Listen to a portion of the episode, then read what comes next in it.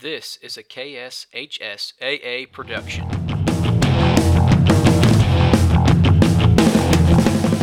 First down from the 17 is where they mark it officially. Here's Hancock, breaks back at the 15, 10, 5, touchdown, Jade Hancock. Down to the other end, misses. Shot won't go up the gun, and Eudora comes from way behind and goes crazy.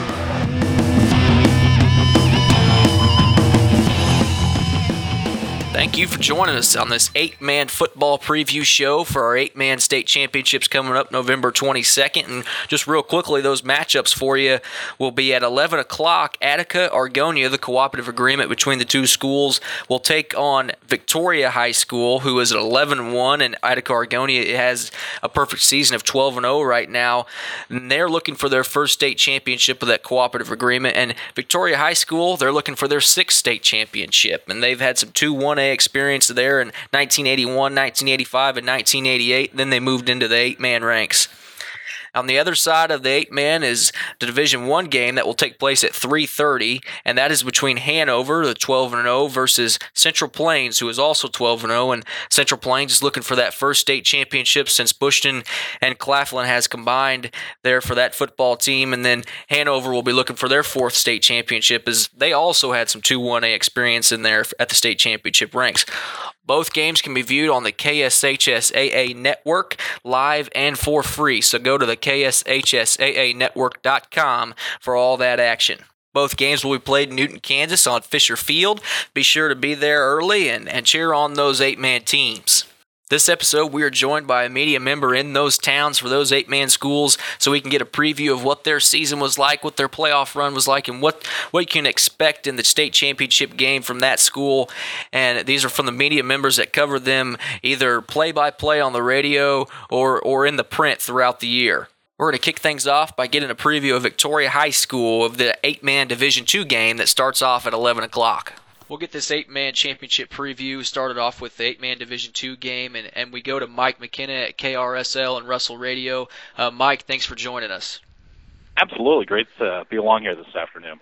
Mike's going to preview uh, some Victoria High School football with us uh, for the state championship in the eight man Division two. And before we get to the championship game, Mike, kind of take us back through the regular season for the Victoria Knights. It was uh, the the community really expected this team to, to do well this season, coming off of a regional runner-up season that returns five offensive and six defensive starters uh, for the Knights.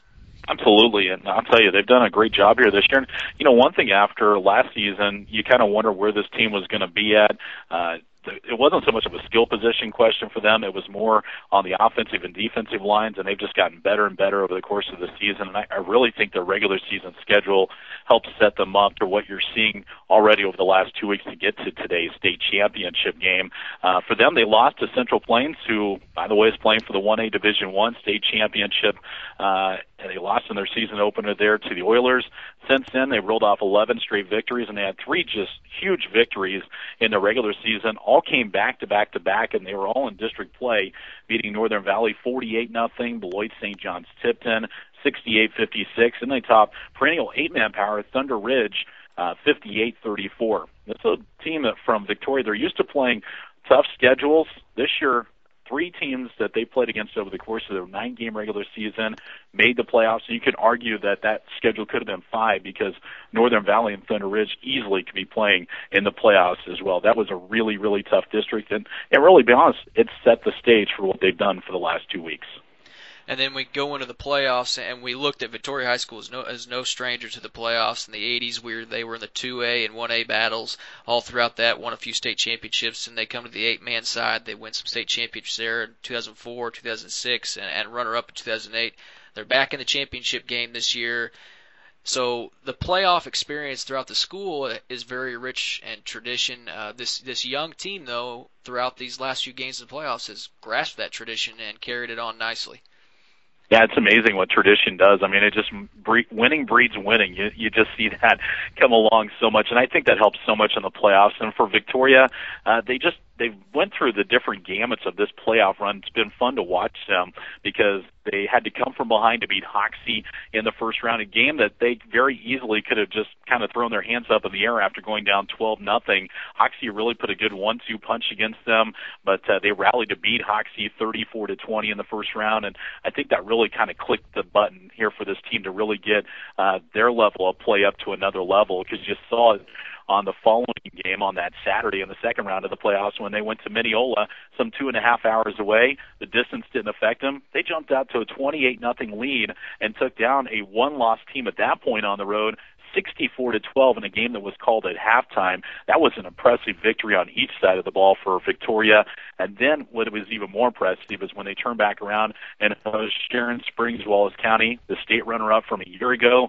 They overcame two early turnovers deep on their own side of the field. They scored a touchdown right before halftime, three more in the third quarter, and beat Wallace County 28 to 12. And so the offense was good that night, but was even more impressive was the defense last week on Friday for Victoria. They held a Wallace County team that had averaged just over almost 300 yards a game to 74 total yards, and 14 of that was in the first half. I tell you, their defense is playing really, really well going into the state championship game.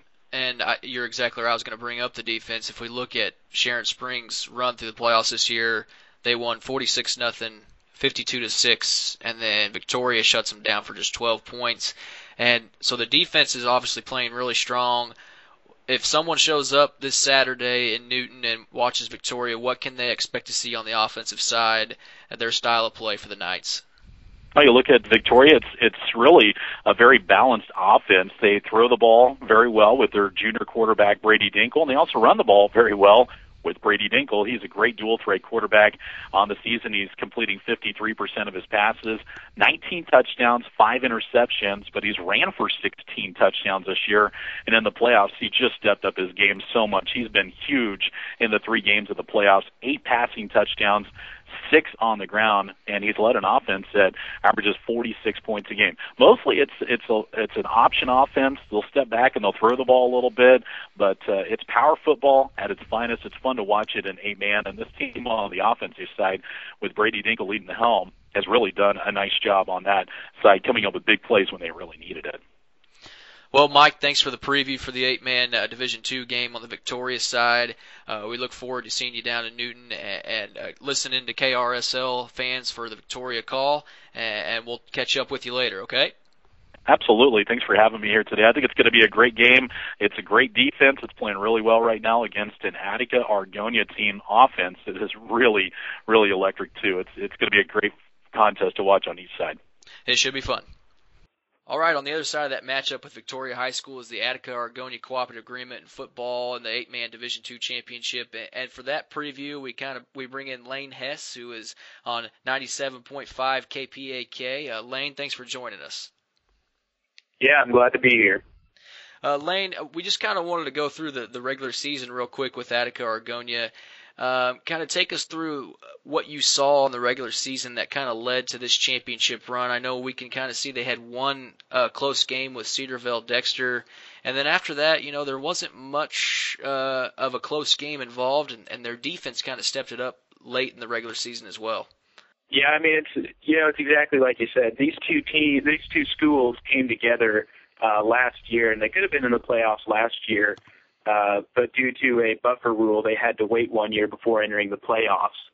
And uh, you know, these two schools before they combined, they did not have a lot of luck. They had a lot of uh, you know losing seasons, but something about bringing the two teams together, uh, it's really worked for them well. They've got several talented players. They've got a good uh, coaching staff, and uh, they just use a lot of their speed and they execute very well. And we saw that early on you know, they came right out the gate. They were putting up a lot of points on the board. And uh, they had that one game versus Cedar Vale Dexter, like you said, and then they just kind of took off. Uh, you did make a good point there about their defense. That was one uh, critique we had uh, at 97.5 was they really needed to, even though they were so good at scoring points, they needed to step it up on defense, and they really started doing that. And uh, they kind of carried it into the playoffs, not quite as much as the last few games, but they've been doing pretty well so far. And we talk about getting into the playoffs. Obviously, they started off playing uh, LeRoy Southern Coffey County, and they put up 84 points and just outstanding numbers offensively, and then followed that up with a good performance against Scandia Pike Valley and then a very good against a very good Axtell team, but they they handled them pretty well. Uh, so this last few games in the playoffs, what has led you to believe that has made the push here to the championship game? Well, when you talk about this team, a lot of people think after looking at some of the statistics, you know, looking at some of the earlier games, they see Alec McDaniel, the quarterback, a lot. You know, he's got by far the most yards on the team. They think coming in that they can just shut him down, and they've effectively uh, beaten uh, Attica Argonia, and that's just not the case. Uh, in fact, it's opened up a lot of doors for them. A lot of people they like to run the option a lot, and people really bite hard on Alec McDaniel and uh, leave Newberry, for example, wide open, or Garrett Wells wide open, and uh, all of them, all of those guys that touch the ball for Attica Argonia, they don't just run. Uh, you know, you might notice they're kind of light guys. They don't have too much weight, but they run like bigger guys. Uh, they have a lot of power. They keep their feet driving, and they also have a lot of agility and uh, acceleration. Like Newberry is very good at running to the sideline and then just turning it up and turning the jets and running down the sideline. You know, what looked like was only going to be a two to, or three yard play, he can turn into a you know an eight to ten yard play easily. And as we get into this championship game, uh, you know, if we look back at the school's history, you said before, you know, a, a, a part they didn't have great success. But you know, in the 1987, 1988, Attica was able to get to the championship games in eight man, and so they come together. They're at the championship game now. Um, what do you think are the keys to victory? And I know I'm not saying you know all the ins and outs of Victoria High School, but what do you think Attica Argonia needs to do in this championship game to be successful?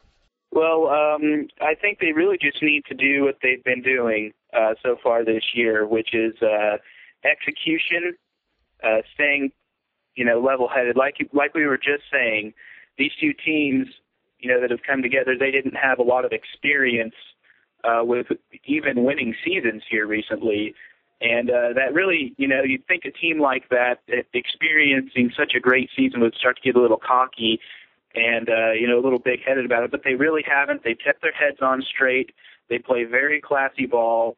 And uh, one thing, other than a little bit of defensive issues that they kind of ironed out later in the season, uh, they really execute well.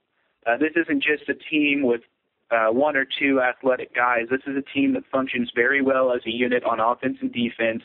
They pick up their assignments very well. They play their roles the way they're supposed to. And I think if they do that and, uh, you know, keep their humble attitude that they've kept so far, uh, I don't really think that there's much Victoria can do to stop them. Well, that's a good insight on Attica Argonia for the eight-man Division Two championship against Victoria. Uh, Lane, thanks for joining us again. You can catch their broadcast on 97.5 KPAK. Uh, thanks again for joining us, and we'll see you down there on Saturday. Okay? Thank you. Anytime. We'll get things started with the eight-man Division One preview, and for that we go to Washington County News and, and talk to Jeff Wirtz, who has been covering Hanover High School. Jeff, thanks for thanks for joining us. Well, thank you for having me on.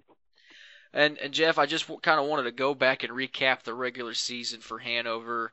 They're they're a very young team, so I think the community and, and the state was thinking, okay, what what can we expect from Hanover? And right away, we saw with the first game of the year, they they came out and, and kind of thumped Axtell 52 to 12, and that kind of set the tone for the season to say, hey, you know, the Wildcats are here to contend for for a state championship.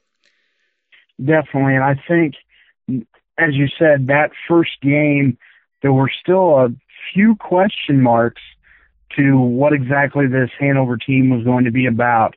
Getting team, excuse me, getting players into the correct positions and how the depth chart was really going to work out. Of course, you know, you do that all summer long trying to figure out how things are going to work. But if you don't get to playing time, you really don't know. And I think that first game, as you said, was a very good barometer of what Hanover was about taking that win over Axtell. And going through the regular season, is there something that you kind of uh, you you noted? You said the depth chart needed to iron itself out, and obviously they they had some good success with that. You know, they finished up with Osborne in the regular season, um, but what did you see throughout the season that kind of has contributed to th- their success? Offense, offense, offense, offense. You're looking at a team that scored never less than 50 points in a game. They just hit you and hit you hard as quickly as possible. Um, and we we saw that in this previous game, scoring their highest total of the year. Uh, it's just such a fast pace and such an effective team right now that is really going so so well. And you mentioned the points, and I know points aren't too uncommon in eight-man football, but Hanover is scoring a great deal of them, especially, and it hasn't changed here in the in the playoffs. Finish up with Osborne, the defending state champion. We beat them. Then Hanover comes around and we start the playoffs. So talk about this run in the playoffs. They've scored 70, 62, and the last game of 74 again against Osborne. Um, so the playoffs haven't slowed this Hanover team down at all. No, definitely not. And uh, you speak of the Osborne game in the first match between the two in the uh, regular season. Hanover started very slow in that game, and it really showed in the final. Uh, a 54 to 26 win for Hanover. They started very slowly in that game, and uh, came around eventually. They were not going to let that happen in the uh, the game this past weekend, they came out and scored in the first, I believe, two minutes of the game. They had put up 14 points already, so a uh, a big offensive uh, that they were not going to let the same thing happen twice and get behind a very good Osborne team.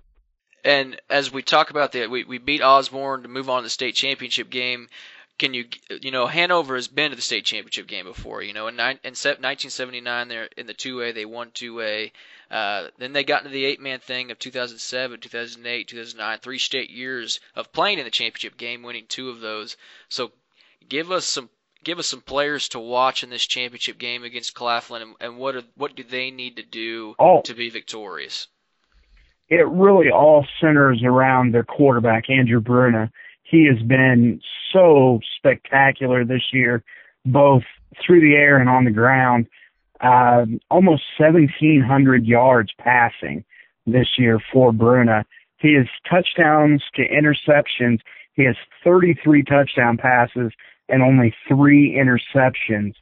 So just an incredible number for him there it really it it all centers around Bruna and as well as some great backers. Uh, the rushing game, and it's such a balanced offense. The rushing game is actually much better than that. They have several players, um, I believe four players that are over 200 yards rushing, led by Preston Juneman. He has over 900 on the year, um, including 19 touchdowns. So any way that you want to go with this offense, they are very, very good. Well, Jeff, uh, thanks for a little preview on the Hanover Wildcats. Uh, they'll look to stay undefeated, uh, 12 and 0, looking for that 13th win. Of course, Claflin can say the same; they're 12 and 0 as well. Jeff, thanks for taking time to give us a little preview of Hanover, and we'll look forward to Saturday. Excellent. I'm looking very much forward to Saturday's game. Thank you for having me on. Taking a look at the other half of the eight-man Division One championship game, we go over to Patrick Burnett at KVGB FM in Great Bend. And Patrick, thanks for joining us.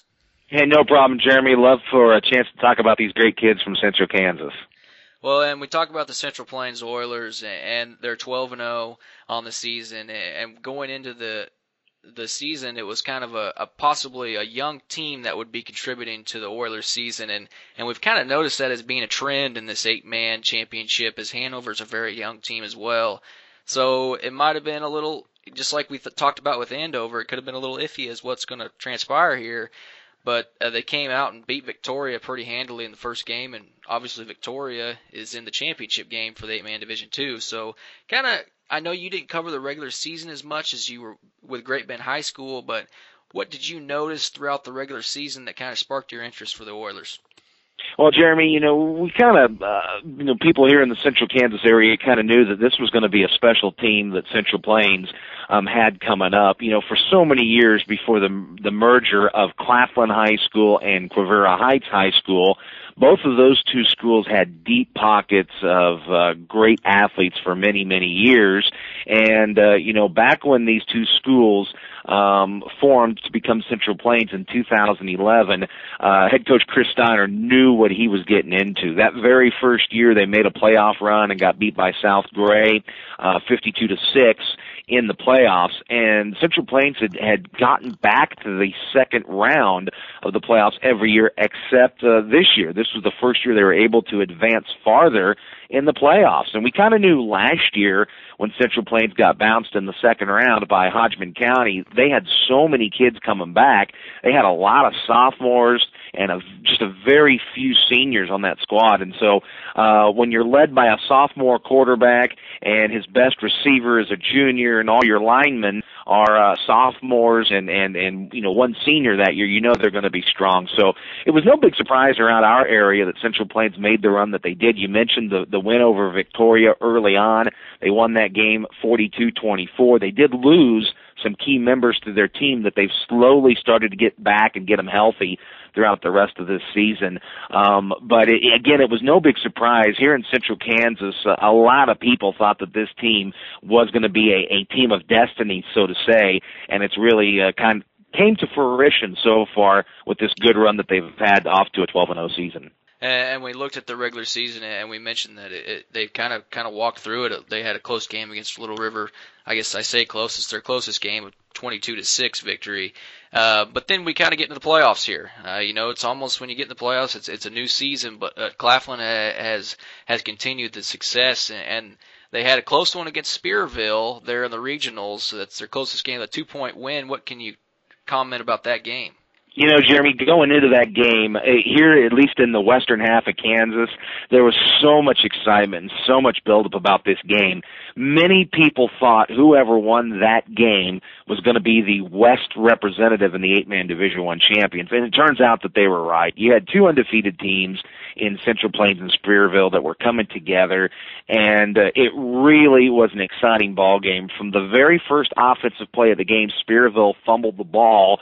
Central Plains then picked it up. They drove 10 plays in 36 yards and almost a five minute drive, which is almost unheard of in eight man football. Yes, um, and Jacob Warnkin scored a two yard touchdown. Braden Kreitz added the two point conversion and Central Plains was off to an 8 nothing lead. They built a 14 nothing lead, but as good championship teams do, Spearville fought back.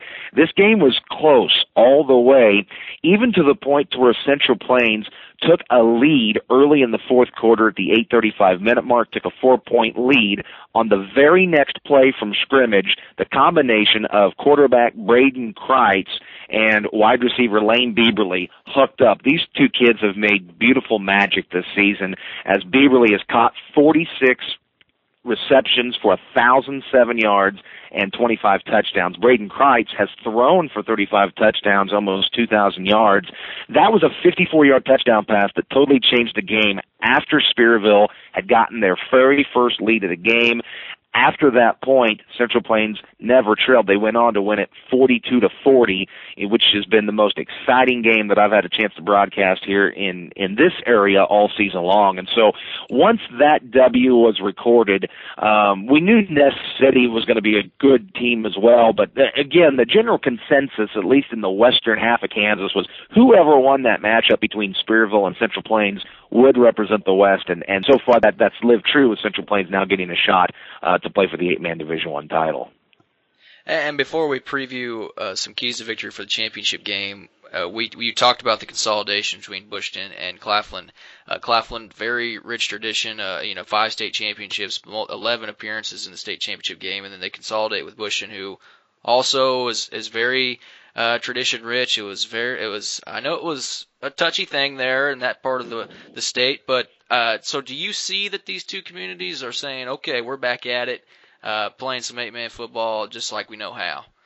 Oh, absolutely, Jeremy. Uh, you know, these two teams, uh, these two communities, and and, and uh, that have come together to form this. Uh, really, it's a powerhouse here in Central Kansas, and uh, many people that have followed um, football in this area just absolutely knew that this was going to be coming. Um, you think of the last team that represented their school in a state title game, a lot of people just instinctively would think of Claflin, of the glory days that Dave Webb had uh, for many years there in Claflin. But that is not the case. It was actually Quivira Heights was the last team to represent these two individual schools before they consolidated, and it was actually Hanover, in, in that who uh, Quivira Heights played in a state championship game. So for many years, I mean, you can go back and uh, you know to the to the archives and find great athletes, great teams, both for Claflin and Quivira Heights. And uh, there was a little animosity early on, as there always is with any kind of a co- consolidation. You know, you get one community that says, well, it's our kids that are holding up this end of the bargain. But uh, truthfully, uh, with this group uh, of athletes and kids, uh, you're getting a great mix of Claflin kids and a great mix from the uh, Holyrood and the Bushton area from the old Q Heights Thunderbirds teams, and, and together, uh, you know, you take two traditionally rich areas of talent and put them together, and really they've been unstoppable uh, since they've become the Oilers for the last four years. And that's, that's a great insight and great storyline there. As like you said, Hanover was the last team that Bushton played in the state championship game, so we go to the state championship Saturday. Uh, give us uh, maybe some keys to victory that the Oilers need to need to take to the game, and what will get them that that, that trophy. Well, the thing that the Oilers need to do, Jeremy, is they need to play their style of football. And what many people think is they they see you've got a talented junior quarterback who started as a sophomore last year. Lane Bieberly is one of the highest football IQ kids I've seen. I cover 5A and 6A football on a regular basis and have for about five years now. And Bieberly has one of the highest football IQs I've ever seen. He may not be the absolute fastest or the most gifted kid on the field, but he does have some speed. He can catch anything, and he is a game changer anytime he changes the ball. With that being said, you've got that dynamic duo. The thing that is the staple of Chris Steiner's team is his offensive and his defensive line. That's the thing that has stood out to me the most is how dominant the guys up front have been. Michael Lamach, Tristan Kraft, and Michael Ryan are the three guys that anchor down the defensive line.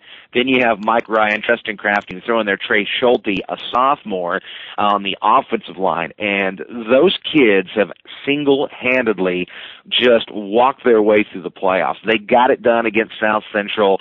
Um, obviously, they got it done against Spearville. And the way that defensive line – was able to hold a very talented and a well coached Ness City Eagles team to a shutout victory um, in the sub-state championship it is absolutely unbelievable. You don't see good eight man teams shut out and, and that's what happened because of the defensive line play up front. So you think about the the high scoring offense you think about the talented quarterback and the great receiver combo but the thing that just powers this engine for central plains is the line play up front and that's going to be the big key to this game. Will they be able to mix it up with the uh, line play of the Hanover Wildcats, who have been so impressive and you know, when you look at some of the teams they have played and the teams they have beaten to get here, they've had a very outstanding season. One would only hope, at least if you're a Central Plains fan, is that Hanover hasn't seen that kind of line play all season long. And anybody that's coming to the game on Saturday, that is the area you'll want to watch first, that offensive and defensive line. And then number two, if you get a chance, do watch that 6'2", 197 pound junior quarterback and Braden Kreitz. He's really impressive when he stands up in the pocket and he looks down the field. And you're going to hear Kreitz to Bieberly or Kreitz to Lamach. Those are his two favorite targets. Lane Bieberly is a is the senior we just spoke about, and, and Mike Lamach is a kid that doesn't get a whole lot of credit. But he's the one that if you put all of your uh, defensive specialists on Bieberly, he can burn you one on one on the other side. So uh, that's a couple things that definitely fans want to make sure that they watch for the game on Saturday. Oh, this is shaping up to be a great game, and, and we've previewed Hanover before this, and and talking about Central Plains now, and you've talked about the defensive line that Central Plains has it is kind of a rock for them, and Hanover does like to score points, so it should be a should be a good matchup of the 12 and 0 teams. And, and Patrick, thanks for previewing Central Plains for us. Um, they'll have the call as he has all throughout the playoffs there on KVGB, FM, and Eagle Radio. Uh, Patrick, thanks for joining us, and hopefully we'll see you Saturday. Sounds great, Jeremy. Thank you. There you have it, a closer look at each school that will take the field for the eight-man state championship coming up November 22nd. Again, the Division Two game will start at 11 o'clock, and eight-man Division One will be at 3:30, and those can be watched online if you can't make the trip to Newton at kshsaanetwork.com. Be sure to catch a sub-state football game this Friday. For all the other classifications, you can go to kshsaa.org for the times and locations of those uh, competitions squaring off Friday, November 21st. November 29th, we will crown the rest of the state football champions as 6A will be in Emporia State, 5A Pittsburgh State University, 4A Division 1 Topeka USD 501 Hummer Sports Park, Class 4A Division 2 will be in Salina, Class 3A at Hutchinson Community College, and Class 2-1A Fort Hays State University on Lewis Field Stadium. Thank you for joining us on this KSHSAA podcast. We'll see you next time.